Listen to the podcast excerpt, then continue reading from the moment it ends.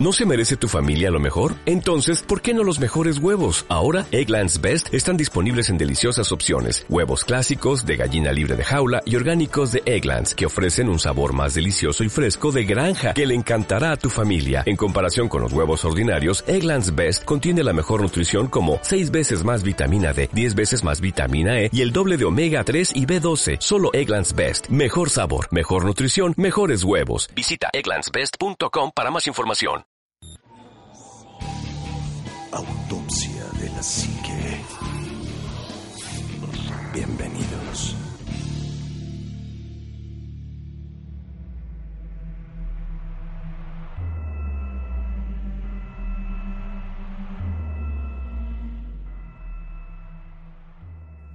Muy buenas noches, bienvenidos a otro programa más de Autopsia de la Psique.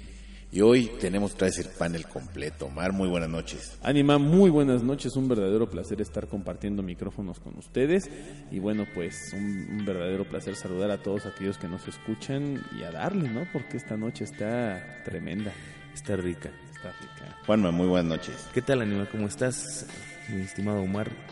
Eh, pues sí, estamos en otro capítulo de Autopsia de la Psique y esperando que eh, nos sigan enviando sus comentarios en la página. Nos, nos nutre muchísimo el, el, poder leerlos y el que de repente nos enteremos que les gusta la, las cosas que estamos haciendo para ustedes. Pues recuéstense, apaguen la luz y suban al volumen.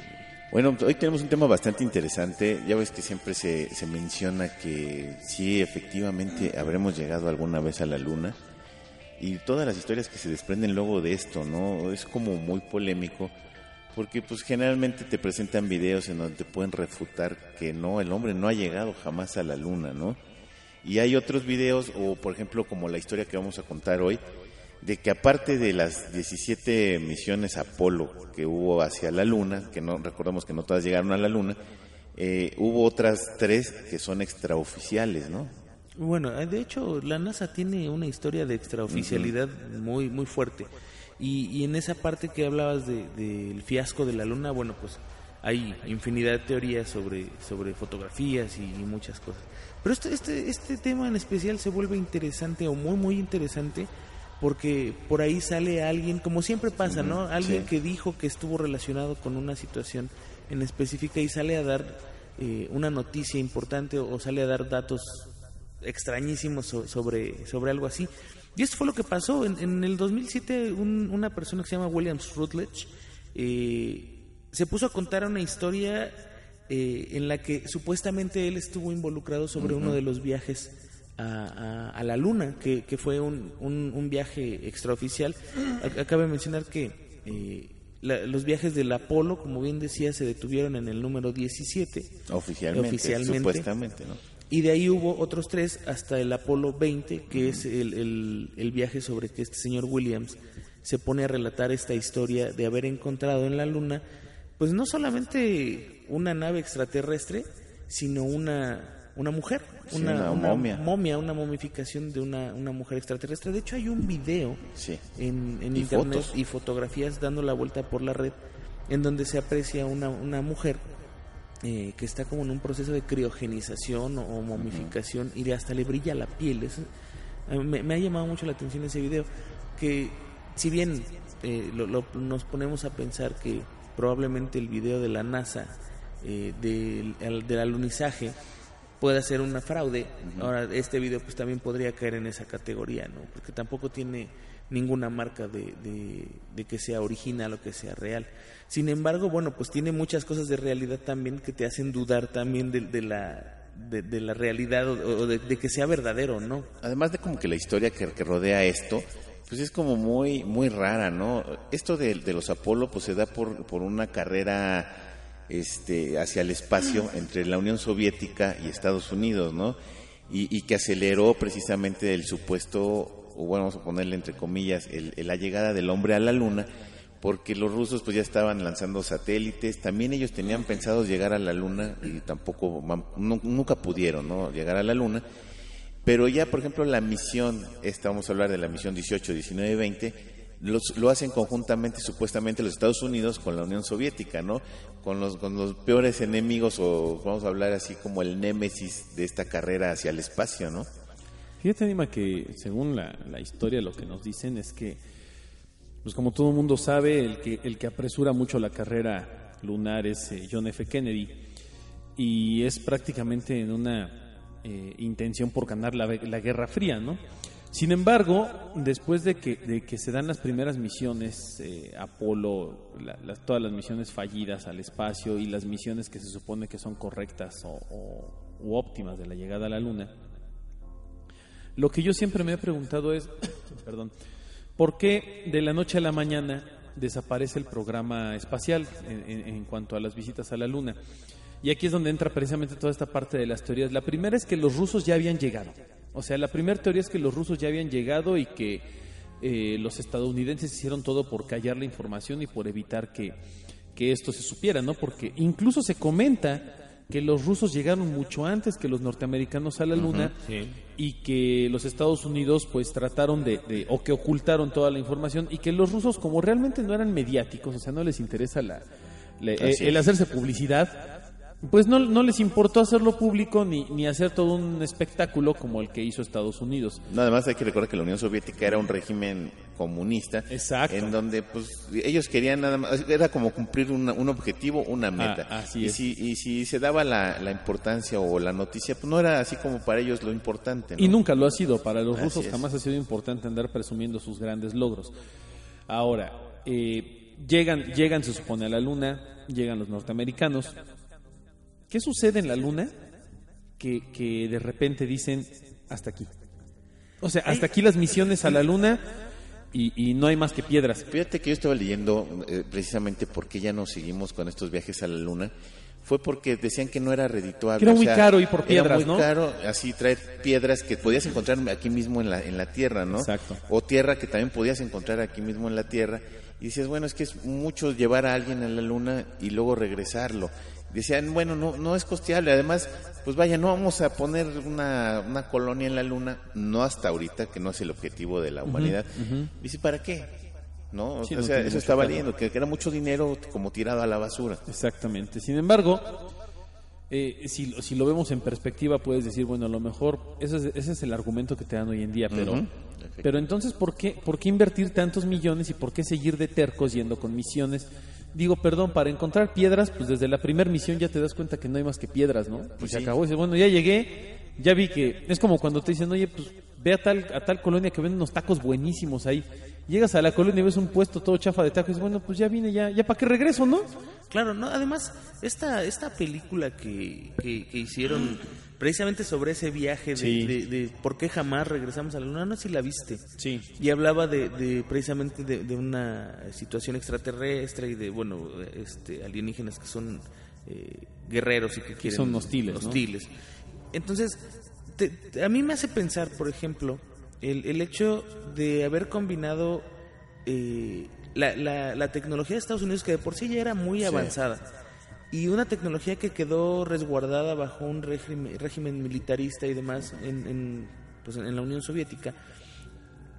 Sí, imagínate, si, si por separado cada una de esas tecnologías tenía el alcance que tenía en conjunto, haber estado increíble. Luego, haber podido llegar a, este, a esta misión en conjunto y mandarla para allá a recoger piedritas, pues también, como dice Omar, Sí, claro. pues es, es absurdo. No, y además piedras que volvemos a lo mismo. Puedes encontrar aquí mismo en la Tierra. Han encontrado piedras lunares aquí en la Tierra. Sí, ¿no? claro. Y entonces empiezas a, a- Digo, no soy fan de las teorías de conspiración, pero, pero empiezas a darte cuenta de que hay algo sucio en la parte de atrás. Ahora, en la luna eh, hay, hay evidencia pues de un audio que se filtró de- del Apolo Es, 11 esa teoría de precisamente, Neil Armstrong. en donde decía, es que nos están viendo, o sea, ustedes saben que están aquí. Y, y- La respuesta de, de- de Florida es, este, bueno, de la NASA es, Apaga el radio, cámbiate de canal. no, y, y casi casi es, no les hagas caso, tú a lo tuyo. O sea, estás en una misión Exacto. y hasta, y hasta se oye que regañan a, Neil Armstrong, ¿no? Diciendo, es que estás en una misión, a ti no te importa lo Sí, que eso están es una haciendo". radiofrecuencia que fue capturada por unos, no sé si coreanos o japoneses, Exacto. ¿no? Que, que estaban precisamente monitoreando la llegada del hombre a la es. luna y oyen esta transmisión y la graban. Exactamente, y bueno, pues es, es, es si es cierta la, la transmisión de Neil Armstrong, es aterradora. O sea, es, es de verdad te deja frío, ¿no? Es que sabes que, que le han preguntado y nunca ha dicho que no. No, él, él jamás O sea, llegó hasta ni el niega último de sus ni- días, jamás lo negó. afirma. Yo, yo pensaba en que, yo pensé en algún momento que Neil Armstrong iba a decir, al final de sus días, Sí, ya. sí, sí, sí vi todo esto, ¿no? Pero nunca, jamás aseveró, sí, lo vi, no, jamás. Es que también yo creo, Anima, que el, el peso que, que yace sobre los astronautas es muy grande.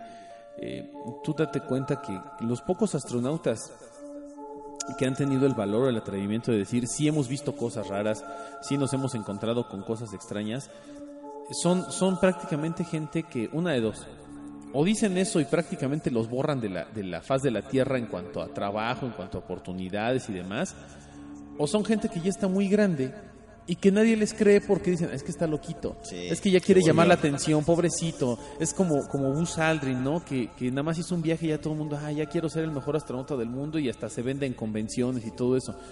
Entonces, el astronauta, pese a ser una figura muy, muy respetada, también es una figura muy demeritada. Eh, y aquí es en donde empezamos con las broncas en cuanto a todas estas teorías de, de extraterrestres y demás. Ahora, yo insisto, si llegaste a la luna, si estuviste ahí una o dos veces, ¿por qué seguir yendo? ¿Por qué seguir buscando cosas? ¿Por qué seguir tratando de, de- de- de colocar eh, tu huella, o sea, de, de dejar tu marca porque llegaste a la luna y de seguir investigando? Y aquí es en donde viene lo- el dato interesante, efectivamente. Después del Apolo 17, que es la, supuesta última misión oficial por parte de la NASA, eh, sigue habiendo fondos Sigue, siguen existiendo los fondos para la, carrera espacial, siguen existiendo fondos para la investigación y, eh, importante todavía, la, la Unión Soviética comienza a destinar muchos de sus fondos también para la, la investigación espacial. Tan es así que, que el proyecto como tal de la Estación Espacial Internacional surge prácticamente de los rusos y son quienes lo han tenido vivo y son Sí. quienes lo han mantenido y son quienes le han invertido. Aunque la Estación Espacial ya es un cacharro casi de basura, dicen, pero los rusos lo siguen manteniendo. ¿Por qué? ¿Y por qué los rusos lo usan como una base para seguir haciendo investigaciones? Ahora aquí es donde viene lo bueno. Se supone que hubo más misiones Apolo, pero ya fueron total y completamente eh, veladas. O sea, ya, ya- ya estuvieron bajo, bajo el velo del, del- de los gobiernos para no hacerlas oficiales y hacerlas públicas. Y se dice que hubo una misión Apolo 18, una misión Apolo 19 que fue fallida Que fue fallida. y una misión Apolo 20 que fue exitosa. Ahora, estas tres misiones Apolo tenían un solo objetivo, que es, es, es justo el, el tema del canon de este programa, y era llegar a una parte de la Luna donde habían tomado en algún momento unas fotografías. Sí, precisamente el Apolo 15 El Apolo toma 15. una fotografía de un objeto que ya no pertenece a la Luna. ¿no? Ahora, esa foto anima es real. Está en los archivos, la gente la puede consultar, está en los archivos Sí. de la NASA, no es falsa, no es un choro, no. Es una foto de, de una resolución, pues normal para aquella época. Sin embargo, tú ves una especie de cráter y en, el, y en la orilla de este cráter o de este, de este valle o de este lugar en la Luna, se ve un objeto que realmente no va de, acor- de acuerdo al, al paisaje lunar, ¿no? Pues sí, porque no es de forma natural, es de forma artificial. Sí, se ve muy artificial. eh, y, y- e insisto, esto es una, una imagen real. Incluso en el, en el Google Moon puedes ver este lugar.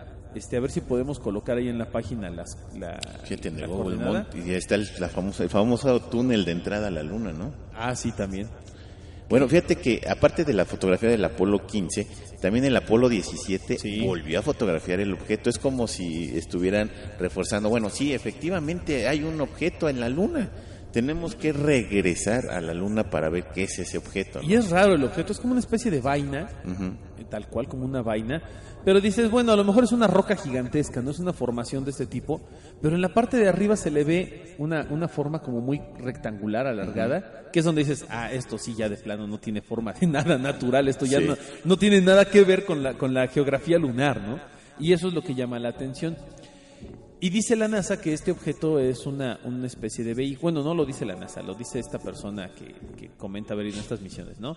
Que la NASA les dijo que era una especie de vehículo y que tenían que ir a investigarlo y que el objetivo de la misión era alunizar junto al, objeti- al, objeto en cuestión, descender e investigar, que era recuperar todo lo que pudieran encontrar y ver que, de qué se trataba. Fíjate que de estas tres misiones, eh, eh, la, la misión del 18 era darle la vuelta a la Luna o fotografiar lo más que se pudiera este objeto. Exacto. El otro, el, el 19 que fue la fallida, era buscar telemetría y buscar un campo que pudiera ser ad hoc a un alunizaje cerca del aparato.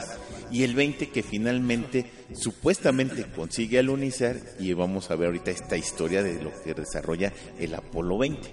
Que fíjate, esta- justamente estoy leyendo la, la parte en la que él narra, este señor Williams, él empieza a narrar lo que hicieron cuando llegaron al- a, a- cuando lograron alunizar junto al objeto y entran en él, que, que de por sí eh, parecía como una estructura ya súper antigua por fuera.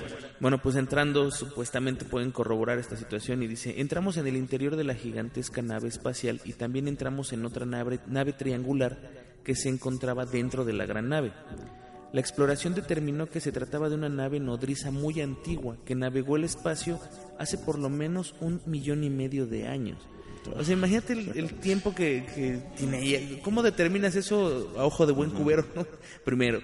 Luego dice, había muchas señales de biología en su interior. Encontramos vestigios de antiquísima vegetación en una especie de motor en la sección donde estaban. También encontramos rocas espaciales triangulares que emitían lágrimas de un líquido amarillo que aparentemente tienen algunas propiedades medicinales especiales y por supuesto retos, restos perdón, de otras criaturas extrasolares, que es eh, cuando ellos entran a, la cámara principal, que, que era donde, donde encontraron esta, esta persona o este ser. Dice, también encontramos restos de pequeños cuerpos alienígenas de unos 10 centímetros que yacían en una enorme red de tubos de vidrio a lo largo de la nave, como especímenes, quiero suponer. Después dice, dicha red fue llamada Ciudad aquí en la Tierra poco después de nuestro regreso. Pero el gran descubrimiento, aparte de la monstruosa nave, fue el de los dos cuerpos. Había dos. Uno de ellos, y aquí trae un montón, prácticamente intacto. La ciudad fue también llamada Estación 1, pero estaba tan deteriorada que parecía ser una red de tubos conteniendo verdadera basura espacial, llena de chatarra y piezas de oro. Solo una construcción parecía intacta, la cual nombramos la catedral. Tomamos fotos de cuantas piezas de metal encontramos y de cada parte donde habían muestras de caligrafía. La ciudad parecía ser tan antigua como la nave. O sea, estaba como seccionada en toda la parte interna. No recuerdo quién nombró a la mujer, el cuerpo recuperado, si Lenov o yo. Pero Lenov es un, es un cosmonauta ruso, que Ruso. va acompañando a este amigo. que lo acompaña, dice, pero esta es mi descripción. Humanoide, mujer, 1,65, con genitales, cabello y seis dedos. Función, piloto encontrada con dispositivos de navegación fijados en los dedos y los ojos. Tuvimos que cortar dos cables conectados a la nariz. Lenov tuvo que cortar los dispositivos conectados a los ojos. Después dice, concreciones de sangre o líquidos biológicos fueron derramados a través de la boca, la nariz, los ojos y algunas partes del cuerpo. No tenía ropa, traje espacial o vestimenta alguna. Algunas partes del cuerpo se encontraban en condiciones inusuales de preservación como el pelo, y la piel estaba protegida por una delgada capa transparente. Como dijimos, el control de la misión por su condición no parecía estar ni muerta ni viva. No teníamos entrenamiento médico, por supuesto, pero Lenov y yo realizamos una prueba fijando nuestro equipo biométrico en el cuerpo de la mujer. Pero para sorpresa de todos, la telemetría recibida y verificada por uno de los médicos del equipo del control de la misión en la Tierra fue positiva. Aparentemente se encontraba en un profundo estado de hibernación o de animación suspendida, pero esa es otra historia. O sea, todavía la encuentras vivo, ¿no? Sí, y, cuando cortan los cables la matas, ¿no? Pues supongo que Me sí. supongo que sí, también me Es supongo. que habría, habría que pensar qué hicieron con eso. Si tú fueras Es que- el es que astronauta, ahorita- ¿qué haces con eso? claro, y además ahorita hay, hay una parte de la declaración que es impresionante, ¿no? Fíjate, dice, también encontramos un segundo cuerpo prácticamente destruido, pero trajimos de vuelta la cabeza. La piel era de color azul gris, azul pastel. La piel tenía algunos detalles extraños por encima de los ojos y la parte delantera. Además tenía una correa alrededor de la cabeza sin ninguna inscripción. El cock- cockpit de la nave nodriza estaba lleno de estructuras y estaba formada por largos tubos semi-hexagonales. Ella está en la Tierra, Mona Lisa, y no está muerta. Pero prefiero publicar otros videos antes de contar lo que pasó después. Boca, entonces está viva. A una la trajeron viva, de otra trajeron la cabeza. Así es. El, el punto sería, si tú eres, fueras astronauta de esa nave, llegas, encuentras un cuerpo mutilado, ¿te traes la pura cabeza? Pues es que yo creo que sí, por- Sí. para estudio. Yo, yo, sí lo haría. Yo Sí. morbosamente si me traigo a la cabeza y una patita o algo Pues así. sí, ¿no? para, para estudiarlo, ¿no? Para ver qué, qué son. Claro. A mí lo que me extraña es que esta nave a lo mejor pretendía llegar a la Tierra, ¿no? No, no, Es no que- es quedarse que en la Luna. es- ese es el punto, Anima. Estás hablando de una nave que según el cálculo que ellos hicieron tiene más de un millón de años de haber viajado. ¿Cuál era su misión? O sea, ¿qué, qué- qué buscaba? ¿Qué necesitaban? Se les agotaron los recursos porque además eh, la, la fotografía de la luna donde puedes dimensionar el tamaño de la nave es una cosa como el tamaño de todo sí. Manhattan. Es gigantesca. Sí, es Tiene... que Este, son como no sé cuántos kilómetros de alto y como medio kiló- de ancho y como medio kilómetro de altura. O sea, es una bestialidad de nave, es una monstruosidad. Y, y que incluso ellos dicen que ahí adentro que había prácticamente toda una ciudad. O sea, toda una población podría vivir ahí. Entonces, ¿qué buscaban? Y ahora, eh, encuentran estos dos restos, ¿no? El del piloto y el copiloto, a lo mejor, por así decirlo. No hay más restos. O sea, dicen sí los, los restos de los extraterrestres, este, pequeñitos, ¿no? Los de 10 centímetros, pero más como ellos. Una nave tan grande, a lo mejor debería de haber tenido pues, miles o millones de, de- cuerpos, ¿no? De, de otras. o ahora, eso es lo que pensamos, porque a lo mejor estamos diciendo, bueno, esta nave venía, venía con, con población de algún otro lado a, a- la Luna o a la Tierra, o venía a la Tierra como misión de rescate o como misión de colonización con, con estos especímenes. O sea, es donde ya puedes suponer mil cosas. Es que también hay, tendrías que mezclarla con otras eh, situaciones. Por ejemplo, hay una teoría que dice que la Luna no es un satélite natural de la Tierra. Exactamente, ¿no? Y en algún momento platicamos Sí, de que eso. fue como una especie de nave nodriza para sacar algo, para rescatar una, una población, no sé, de algún universo, de alguna, de algún planeta, ¿no? Esa es una. La otra es eh, que efectivamente es un astro que estaba en, en el espacio y que se enganchó de la gravedad y se quedó aquí.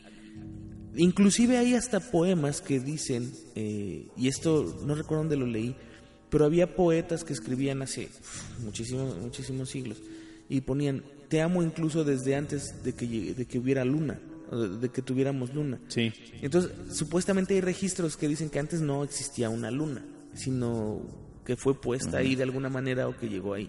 Entonces, imagínate si esa nave ya venía como con todo el paquete, o si aterrizó ahí, o si la luna sí es nuestra, entonces, ¿por qué se detuvo ahí Claro. y no más De- adelante? De, hecho, Juanma, ahorita, ahorita que lo comentas, y no me quiero salir mucho del tema de la, de la momia que encontraron, o supuesta De momia. la Mona Lisa. De la Mona Lisa. Este, efectivamente, hay, hay registros de culturas que observaban el cielo y los astros hace miles de años. Y hay, hay datos que coinciden alrededor del mundo en donde estas culturas que van registrando todo lo que encuentran, hay dos o tres de ellas que no registran la luna. Y dices, bueno, registras el Sol, registras las estrellas, registras otros planetas, pero no registras la Luna, ¿por qué? O sea, ¿qué, qué, qué tiene, ¿qué hay de malo con la Luna en ese momento, no? Entonces, efectivamente, está la teoría de que la Luna es, es hueca y que la Luna es de metal y que la Luna es extraña, etcétera, etcétera. Pero volviendo al punto de esta nave, nosotros en la Tierra, eh, como raza, pues tenemos unos, que será? Como, como raza, como humanos o como civilización, pues tenemos, híjole, yo creo que en- bien hechos ni cien mil años, ¿no? Como civilizaciones desde que somos, no, como, 200 mil años, ¿no? Desde que somos recolectores y no sé qué tanto Nómadas. nómadas, etcétera, etcétera. Este, como, como civilización ya más avanzada, pues tenemos registros a lo mejor de unos 10.000 años antes de Cristo. Estamos hablando de unos 12, ponle tú 15.000 años en el pasado. Eh, Un millón de años hacia atrás dices, bueno, no tengo ni idea de lo que pasa. de lo que, o sea, ¿qué, qué pudo haber en el planeta?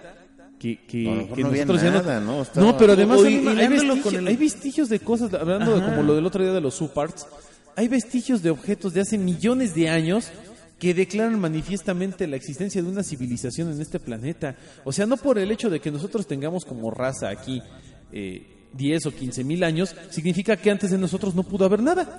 A lo mejor esos seres que están en esa nave ni siquiera son extraterrestres. A lo mejor son de aquí. Son terrestres y, y llegaron a la luna y ahí se quedaron, Sí, ¿no? o sea, que no pudieron llegar a, a donde tenían pensado, ¿no? Claro. Sí, porque se habla, se menciona que a lo mejor aquí en el planeta hubo ya hasta guerras nucleares y Ah, guerras que acabaron con una población Lo, lo mencionan inclusive libros como el Ramayana, o sea, Sí, libros sí. muy antiguos que sí es efectivamente hubo una guerra y te mencionan helicópteros, aviones, bombas nucleares y un fin, fin sí, de cosas. Y que dicen, bueno, a lo mejor sí pudo haber sido acabada la, la vida en la Tierra y agarras una nave y sales para huir, ¿no? Al, o no sé, al universo, para extenderte al universo, salvar la vida de la población. Y a lo mejor esa nave ni siquiera llegó, ¿no? Ah, salió, claro. más bien salió y ahí se quedó. porque a lo mejor, fíjate, a mí te digo, me extraña el decir, bueno, nada más había dos tripulantes tipo humanoides y un montón de extraterrestres. Cuando traes un armatoste Cuando donde traes- puede haber exacto. un millón de personas Ahora, fácilmente. dicen que traen estos, estos especímenes extraterrestres o, o diferentes, En los ¿no? en los frasquitos, ¿no? A lo 10 mejor, a lo mejor era una misión de, de, de rescate. A lo mejor la Tierra tenía problemas como los que tiene ahorita y deciden escapar o deciden salir. O simple y sencillamente deciden sacar de la Tierra ese tipo de, de especímenes y dejarlos en la Luna. Para que algún día los... Recolección, a lo mejor. Porque ahora dices, bueno, ya llegaron. No, no creo que su tecnología haya sido tan, tan, tan avanzada como para llegar nomás a la Luna. O sea, No, también claro. No, es ya una tienes estupidez. esa nave sota, ya tienes como para irte Exacto, lejos, ¿no? ¿cómo vas a llegar a la Luna y te quedaste ahí por una Sí. falla mecánica, por Dios? Entonces, a lo mejor la intención era, vamos a llegar a la Luna, nos vamos a, a quedar aquí y entrar en este proceso de animación suspendida o lo que tú quieras, tratando de esperar que en el futuro alguien encuentre esto. Ahora, Esto es muy, muy válido. Claro, dicho, y, y nosotros lo hacemos, ¿no? O sea, tenemos laboratorios donde está cada semilla de cada planta de este planeta y hay este, espermatozoides y hay óvulos congelados y demás por, por lo mismo. Pero eh, aquí, aquí el- el- el- la pregunta más bien que yo me hago es, si tú encuentras eso allá, tendría que haber existido como, como muchas más misiones de recuperación, ¿no? O sea, de entrada, recuperar la tecnología que está ahí. Digo, no te puedes traer la nave de ese tamaño, pero sí a lo mejor recuperar algunas cosas. eh, recuperar estos especímenes. O sea, tendrías que mandar un tráiler este, espacial para poder regresar con todo lo que tienen ahí. Y ya no hubo más, o sea, ni siquiera el Apolo 20 es, es este oficial. Entonces, ¿cómo podemos saber que no hubo otras 40 misiones de otra forma? Pero, digo, se, me- se- se me hace extraño porque sale este señor Williams a, a- a platicar esta historia, William Rutledge. Rutledge, y también por ahí sale otro, otro tipo que, que trabajó comprobadísimo añísimos en la NASA. Eh, y, y- y él saca fotografías de un supuesto extraterrestre que resulta ser un muñeco, ¿no? Sí, que se, sí. se muere un poco tiempo después de, de dar esa entrevista en donde dice que él vio y que él trabajó con estos seres y, es puro eh, Pura pura parte mentira. de hecho, ¿no? O sea, como algo prefabricado para crear una cierta polémica hacia los extraterrestres y cosas de ese tipo, ¿no? Pero, por ejemplo, aquí, bueno, me, me extraña que, por ejemplo, la nave llega, ¿no? Está ahí en, la luna y tiene a dos personajes, uno completo y uno incompleto, pero el, incompleto, ¿qué? O sea, ¿en qué condiciones murió? ¿no? O sea, tú sabes que está despedazado y todo, pero no, no vaya, no sabes si le dispararon o explotó o a lo mejor del mismo impacto de la nave, no se sabe nada, ¿no? No, no hay nada de información. Y además, eh, otra cosa que es importante, aunque, aunque a Rutledge y a, y a Leonov, pues los puedes desacreditar mucho, ¿no? Decir no, que son a lo mejor un par de viejos locos o que, o que Rutledge está trastornado lo que sea. La NASA no ha desmentido jamás la información de este tipo. O sea, la NASA nunca ha salido a decir, no, este cuate ni siquiera estuvo con nosotros. Y eso normalmente sucede cuando... Aquí hay, en las teorías de conspiración hay dos cosas. O los gobiernos callan por completo, las agencias callan por completo, o invierten miles de millones de dólares en recursos para desmentir la información. Este es el caso de, que se han callado por completo. Y por lo regular cuando se quedan callados por completo es porque hay algo de fondo. Y normalmente no le dicen nada a esta persona o no le dicen nada a alguien que lo está declarando porque tienen miedo de que suelte, ahora sí que le suelte la sopa, ¿no? O de que, o de que realmente digan, a lo mejor este cuate sí tiene pruebas o tiene más cosas que se pudo haber llevado y, y no nos las trajo, ¿no? Y, tiene manera de, eh, de ventilar mucho más. Entonces, nunca lo han desmentido. Y ahí te va otra parte interesante, ¿no? Dice, al lado de la mujer momificada hallada en la nave extraterrestre de la Luna, había unos escritos o pergaminos interesantísimos, como este que explica la historia de la nave espacial y de la de millones de años escritos en el idioma que hablara Noé, el profeta Enoch, el mismo idioma que aún hoy habla el profeta Enoch y los habitantes del centro de la tierra, en los hebreos, fíjate. Interesante. O sea, sí, sí tienen además la historia de que fue lo que pasa. No, el problema es que, que la logremos conocer, ¿no? Es, es realmente el- el- la parte difícil. sí, totalmente difícil. Sí, imagínate que pudieras este, entrar a estos escritos, ¿no? Y que pudieras, bueno, se- supuestamente se pueden leer porque están aparte en, en idioma, o sea, otra, otra conexión, ¿no? Ah, Está es un- escrito en un idioma comprensible para los seres humanos. Entonces, ahí te dicen que te están contando la historia de esa nave y de, lo- y de estos tripulantes. Entonces, bueno, dices, bueno, ¿qué? O sea, si ya lo tienes, ¿por qué no soltar la información, no?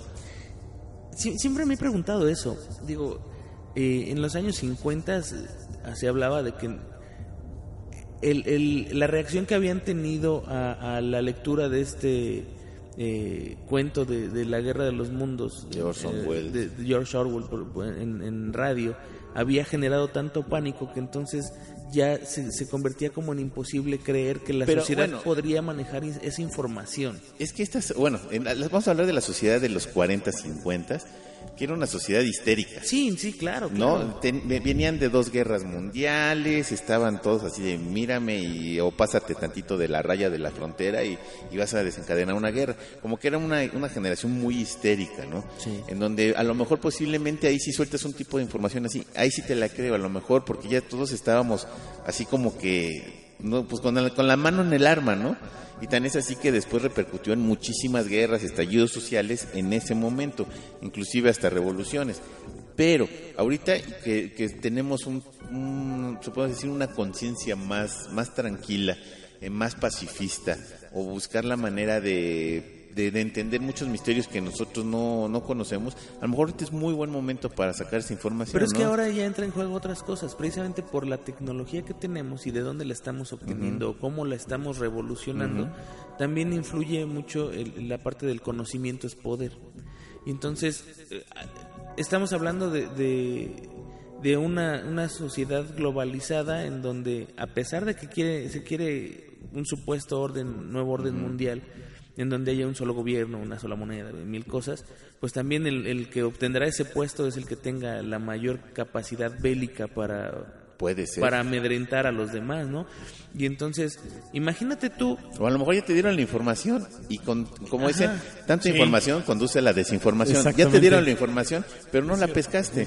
claro, ahora, ahorita hay, hay armas, por ejemplo, de, de militares norteamericanas que con un rayo de sonido, Sí. o sea, pueden matar sin, sin dejarte una sola marca. Y, y te la presentan en películas como por ejemplo Hulk o películas así como de corte de, de entretenimiento, pero te dicen aguas porque tengo esta arma. No, y sí la tienen, y sí no, existe. sí, o y sea, es- y te la van mostrando poco a poquito, ¿no? Exacto. Ahora imagínate si, si se logró recuperar tecnología de esa nave. ¿Qué armas crees que hayan tenido hace un millón y medio de años gente que es capaz de viajar en el espacio? Sí, a tener una nave, ¿no? O de mantenerte Exacto. vivo, no sé, si un millón de años en una, una especie de criogenia. Y dices, bueno, pues, o sea, cualquier arma puede ser peligrosísima, ¿no? Entonces yo creo que por eso, por esa razón es que la, la información se filtra eh, a modo de desinformación. Eh, e- esta parte que decía Omar hace un tiempo y que hace rato también mencionaba, eh, de, de decir las cosas como para eh, tratar de desmentir o para tratar de, de confundir a la gente, tiene mucho que ver. Y el gobierno estadounidense, que por desgracia hablamos de ese gobierno porque es el, el que controla todo esto, siempre, siempre ha trabajado así. A diferencia del mexicano, de, vimos los puntitos, ¿no? que hablábamos también en un programa Sí. anterior. Eh, así es como funciona, pues eh, el que, el que recopila toda esa información y el que tiene brazos en todos lados son, son ellos. Y, y- y lo que me queda claro de aquí, esto sí me queda bastante claro, es que no sabemos absolutamente nada. No. Si llegamos a la luna, no llegamos a la luna, si la luna es hueca, si no es hueca, si es metálica, no es metálica, si hay extraterrestres, no hay extraterrestres, si, si siguen misiones. Es- si Eh, siguen no sabemos nada, o sea, No. y lo tenemos cerquita, ¿no? Y Claro. inclusive de nuestra luna no sabemos absolutamente nada. Apenas hace poco, hace poco, estoy hablando de hace un mes, que pudimos ver una fotografía de la- del lado oculto de la luna, donde se ve la luna y luego la Tierra atrás, ¿no? Y, y esa Ah, es la primera foto en forma sí, sí. oficial que veo del lado oscuro de la luna, ¿no?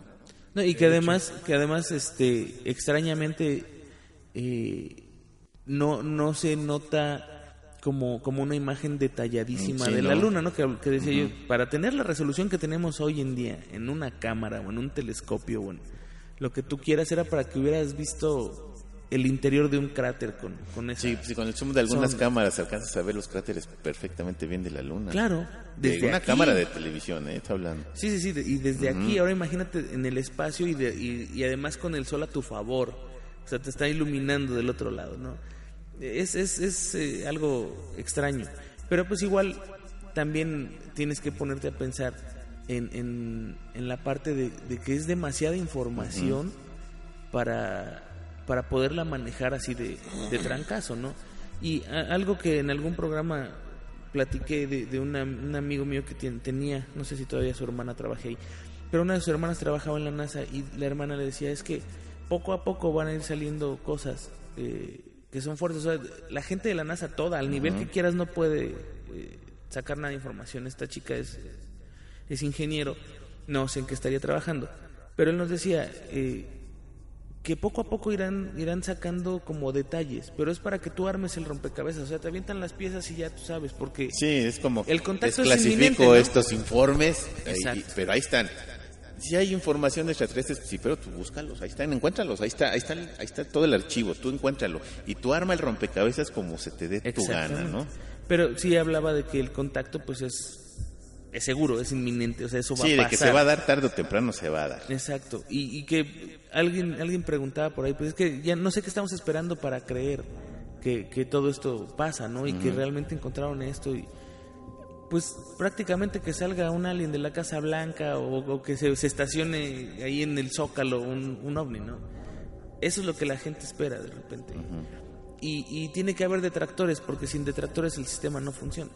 Así es. Y entonces generas generas como la incertidumbre de qué pasa. Sí, debe de siempre haber un malo, ¿no? Exactamente. En la, la película. Entonces, pues, te quedas con muchas dudas, te quedas con muchos sinfines. Por ejemplo, ¿qué, qué pasó con la momia? O sea, ¿la tuvieron viva? ¿Dónde la tienen? Todo el mundo dice en el área 51, pero no sabemos realmente dónde, ¿no? O sea, el, el área 51 yo creo que ya no tiene nada ahorita No. ya no tiene nada de ese tipo de cosas eh, por la misma atención que tiene. Así es, entonces, ah, ya, no, desde el momento que saben que existe el área 51, ¿saben qué? Señores, cambiamos de, nos mudamos, que siga trayendo la atención aquí al área 51, mientras nosotros ya estamos en otro lado, nuestro sentido de, o nuestra, nuestra misión de, de extraterrestres está del otro lado, punto, ¿no? Ahora, eh, to- toda, toda, esta, toda esta tecnología que de repente va, va surgiendo o va saliendo por parte de la... eh, se va, se va develando poco a poco, ¿no? El, el- el- el que había tecnología muy avanzada o el que hay tecnología muy avanzada, ciertos experimentos, ciertos estudios. Pero dentro de todo lo que, lo que, lo que yo veo a nivel gobiernos, a nivel, eh, a nivel información secreta, yo, yo concuerdo mucho con lo que dijiste, Juanma. Eh, la sociedad realmente no está, como, como sociedad mundial, no estamos facultados para recibir información de ese tipo. No somos capaces de asimilar información de ese tipo. Ah, eh, te voy a poner un ejemplo, Anima, justamente. Ahorita, ahorita me vino a la mente el ejemplo. Eh, hace unos cuantos días se lanzó una nave espacial de Cabo Cañaveral que dejó en el cielo una estela de luz pues muy impresionante, ¿no? Una, una estela azul. Una que estela se azul, que de hecho Miami, la- ¿no? la puse- yo la puse por ahí en, en autopsia. la- Exacto. Pero es, es, es- es la estela de la nave que está despegando, que está entrando a la atmósfera, saliendo de la atmósfera. Tú ves, tú ves videos, miles de videos en YouTube de gente en Estados Unidos diciendo, Oh my gosh, that's an ovni! Oh God, it's an invasion! O sea, la gente está vuelta loca haciéndose, perdón que lo diga así, ¿no? Haci- Haciéndose sus, sus, este, sus tarugadas mentales porque es- es- somos ignorantes, somos una cultura, o sea, ves algo diferente, O algo que ya no O algo que ya no cuadra. o que no va ahí. exacto, y luego luego eh, empieza, no, es que es una invasión y son extraterrestres y dices, Dios, ¿qué está pasando? Eh, debe ser un ovni. Oh, y, y dónde está el gobierno? Y, y qué eso, o sea, la gente se vuelve loca con un fenómeno que puede ser total y completamente explicable hasta y de hecho hasta en las noticias salió, ¿no? Porque eh, digo, obviamente no todos los días ves esto, pero hasta la NASA dijo, es que la estela que se formó fue inusual. Y está padre, o sea, está, vean, está, y hay Sí, videos donde se ve el, el transbordador y se ve... fenómenos de Dices, no manches, de- o sea. de humedad Ahora, luz. imagínate, Anima, que un día llegara la, la- Por cualquier cosa, ¿no? Que un día, un día, un día, un día, llegara el gobierno de los Estados Unidos y dijera, o, el ruso y dijera, ah, por cierto, miren, les presento aquí a este Kipel Tupel, que es un extraterrestre, mi compadre, y, y- y él ahora va a estar aquí entre nosotros. Yo, yo creo que lo primero que hace la, la- la estúpida humanidad es lincharlo, o quemarlo, o hacerlo una deidad, porque somos una, una de verdad, perdón que lo diga así, pero somos una sociedad extra, extremadamente, exageradamente ignorante Pues sí. y temerosa de todo tipo de cosas, porque somos ignorantes. Y acuérdate que la, la ignorancia lleva al miedo. Y es donde pasan las cosas más terribles. Ahora, eh, por eso yo creo que nos ocultan tanto, porque dicen, no, ni les digas, porque estos cuates capaz que les dices y arman una pachanga del tamaño del mundo y queman lugares y se matan ser, entre ¿no? ellos. Lo que quiero, lo que quiero también puntualizar en esto es de que la Unión Soviética, desde que lanzó el Sputnik, jamás ha dejado de mandar naves al espacio. Rusia nunca abandonó la carrera Nunca. espacial. Estados Unidos fueron los que se hicieron la idea de que esto era una carrera. Y hubo, te- hubo accidentes, como por ejemplo en No, Estados claro. Unidos, eh, estamos hablando del Challenger, en una misión del Apolo, en donde hubo muertos y suspenden su, sus programa. al espacio. Pero Rusia, aún teniendo estos problemas de, de destrucción de naves o de misiones inconclusas, jamás ha dejado de mandar satélites y ni ha Anima- estado subiendo cosas al espacio. Es que, es que, insisto, los rusos nunca vieron esto como una carrera especial. Los gringos fueron los que pensaron que había una competencia. Los rusos nunca dijeron, ay, estoy compitiendo contra Estados Unidos a ver quién llega primero a la luna. No, los rusos lo ven como una, como un proyecto a futuro de vida. así es. O sea, los rusos están bien, los rusos están diciendo, yo no estoy compitiendo para ver quién, quién es más rápido, yo estoy haciendo las cosas que tengo que hacer para llegar a las estrellas. O sea, hecho, no, no, no estoy jugando. La, la- la base, lo que ahora es la base internacional Sí, la Estación Espacial la Estación Internacional. Espacial, pues era, fue ya, bueno, era un proyecto ruso. No, y, y- y- y tan es así que los que la habitan, prácticamente todos siempre son rusos, son los que les dan mantenimiento, eh, y, y ya tienen el proyecto los rusos precisamente, ya hace no mucho lo anunciaron, este, incluso lo, estaba ahí Vladimir Putin, de, de hacer una estación en, en la Luna, o sea, de, de montar una estación que va a ser como una especie de, de estación de, de servicio, ¿no? Para futuras... Este, Misiones a Marte. misiones a Marte porque dicen que quieren llegar a Marte y que quieren hacer el viaje después a la Luna, a Europa, ¿no? Entonces, vaya, esto de la carrera espacial deja muchas cosas en, en- en tela de juicio por parte de los norteamericanos, pero pues nos deja información valiosa, este, información extraña por parte de todos los demás que han in- intervenido en esta carrera.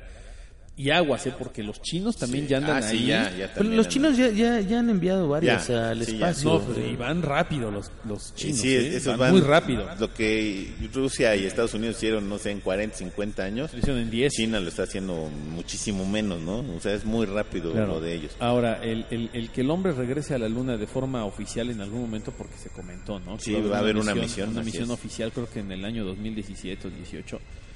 Eh, eso te habla de que, bueno, algo, algo, yo siento que algo va a develar en algún momento el gobierno, yo siento que algo van a decir. Porque también ya estamos, yo estoy consciente de que a lo mejor no estamos en el apocalipsis ni en el armagedón del, fin de los tiempos, pero yo también siento que, que pese a lo que dije de que la raza humana es ignorante y que en verdad sí somos una raza muy ignorante, muy limitada, también yo creo que va siendo momento de que la- las grandes potencias, los grandes gobiernos vayan diciendo, ¿saben qué? Sí, esto existe, esto es real y que el que le quiera entrar que le entre y el que no que se friegue. Porque qué? eso va a ser yo creo que el, el principio de la depuración de la raza humana porque ese es otro proyecto del que hablaremos en otro día.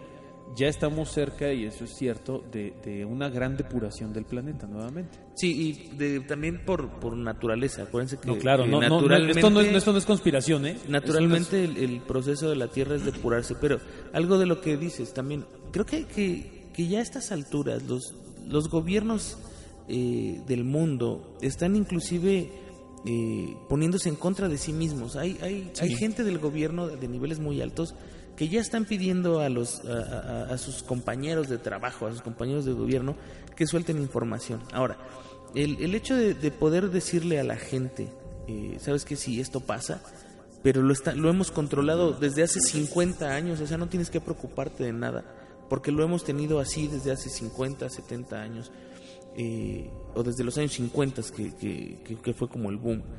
Está controlado, o sea, si es demasiada información, sí es eh, una realidad que no te esperabas a lo mejor, pero vas a seguir viviendo exactamente igual, no pasa nada. Claro. Creo, creo que iría más por ese lado, porque a lo mejor piensan que en el momento que, que digan, ¿saben que Si existe vida extraterrestre, pum, ya todo el mundo va a pensar que, que nos vamos a morir y nos van a asesinar y que van a querer Nos van a recuperar su nos vamos ¿no? a, nos van a esclavizar, nos van a comer. Oye, ¿y si sí?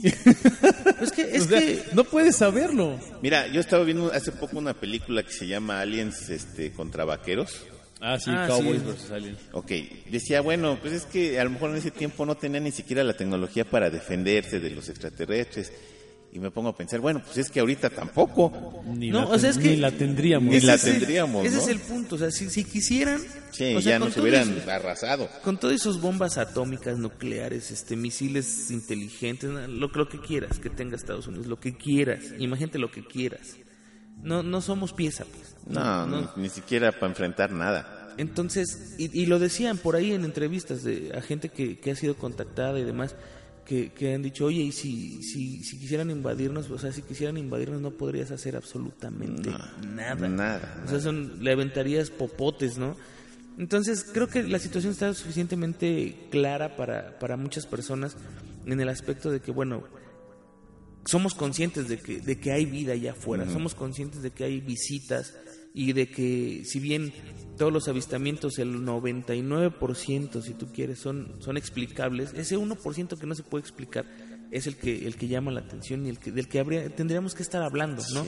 Así como hablamos del Dow Jones o de- hablamos del precio del dólar, tendríamos que estar hablando de, de, de este tipo de cuestiones porque tan reales que ya existe un, una- un departamento de exopolítica o una encargada de Ah, sí, exopolítica cierto, en sí, Estados cierto. Unidos y en la ONU. Entonces, qué bueno, es de la ONU.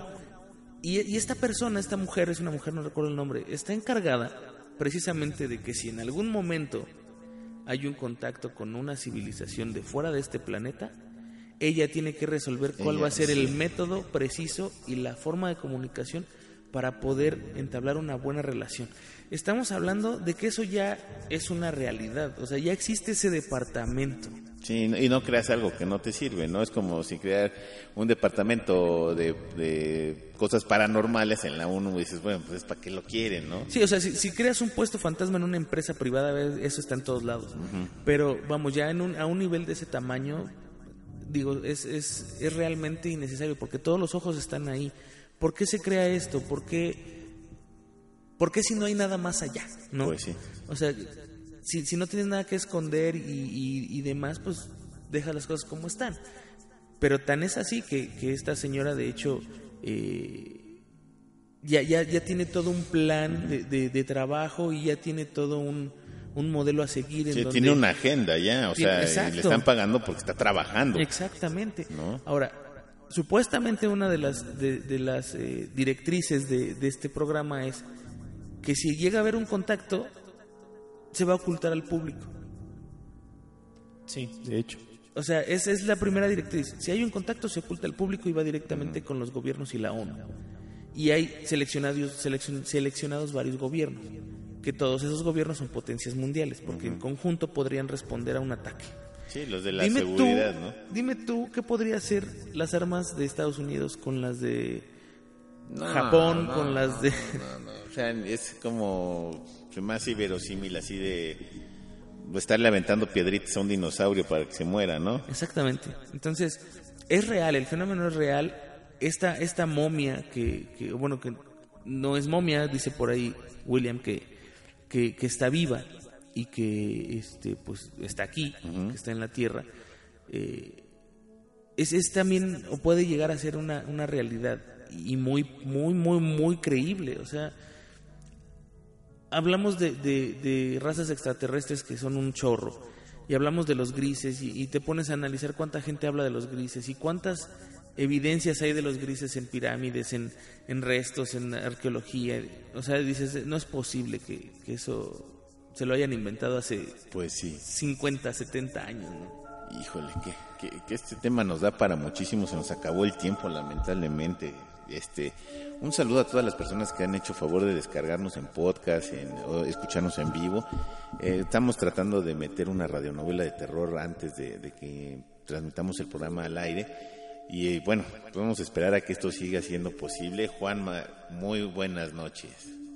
Pues muy buenas, ahora me hiciste correr. Pues muy buenas noches, eh, muchísimas gracias a todos por, por escucharnos. Yo quiero agradecerle a las personas que han estado preguntando cuando subimos los podcasts eh, que si ya no va a estar en iTunes. No, no va a estar en iTunes. Eh, la, la opción ahora es iBox. IBox es, hagan de cuenta, para la gente que tiene iOS, que, que, que, que es la que más a lo mejor preocupación tiene. Es una aplicación exactamente igual a la de podcast de, de, de, de- de Apple. Y lo que hace es lo mismo, buscas el podcast, te suscribes y en automático los descarga tu dispositivo, no necesitas hacer más. Igual funciona exactamente igual en Android. ¿Cuál es la ventaja? Que este existe para las dos plataformas. El de iTunes no, nada más está para que lo puedas descargar en, en- en tu dispositivo iPhone o iPad, etc. Ahí se puede descargar y ahí, ahí está ya el, el- el podcast. Ahora, me dicen que, que qué mala onda, que por qué este, voy subiendo o, o- o estamos subiendo los podcasts a destiempo, que es muy poquito un podcast a la semana. Entonces, eh, ponemos un podcast a la semana, sí, pero salen dos programas en vivo. Entonces, eso convierte a tres programas a la semana. Pues ya es un Sí. chorro. Así es que, pues, ya, o sea, ya, ya no podemos más, ya nos, nos estamos despedazando, ¿no? No, Exacto, pero, pero pero- también, eh, digo, todos, absolutamente todos los programas se van a subir. Sí. Sí, Sean claro. pacientes, por favor. este eh, Digo, al final del día también, de- denos chance de, de, de irles dando lo mejor que tenemos en ese aspecto y de que ustedes puedan disfrutar más de Autopsia de la Psique. Hay, hay mucha gente que nos dice que no nos han podido escuchar en vivo y, y que han tenido algunos problemas. Y vamos a buscar la manera de Hay que- transmitirlo hay que de- verlo. de- de- en otro lado, en otra plataforma, Claro, para claro. que se escuche mejor. ¿eh? ¿no? Para que- Sí, do- do- digo, vamos a buscar todas las opciones. La idea es que ustedes tengan todo lo que se pueda. Este, por lo pronto, pues de nueva cuenta, iTunes no va a estar disponible, no vamos a estar en iTunes. Pero también véanlo como esta, esta situación. Ya la gran mayoría de las personas no tienen un iPhone, ya tienen un sistema Android. Y si tienes iPhone, pues también puedes bajar la aplicación de iVoox y funciona exactamente igual, no pasa absolutamente nada. Entonces, este, pues una disculpa de antemano por no estar en, en- en iTunes. eh, y, y, bueno, sin embargo, en iVoox está todo, está tu autopsia de la psique completito. Así es, y pues eh, muchas gracias a las personas que escuchan, que descargan, mucha, muchas gracias a, a, a Ixma, Angelita, que, que nos hacen el favor de estar promocionándonos y pues muchas gracias por escucharnos, escuchamos la siguiente. Así es. Omar, muy buenas noches. Ánima, muchas gracias Juan, un verdadero placer compartir micrófonos con ustedes, recordarles que está el Facebook de Autopsia de la Psique y que bueno, pues ahí pueden platicar y comentar y preguntar todo lo que quieran. Este, nosotros estamos muy al pendiente de la página y vamos a estar respondiendo todas sus dudas. Y pues a mí no me queda nada más que desearles aterradoras noches. Yo soy su amigo, el ánima de Coyoacán, y esto fue Autopsia de la Psique.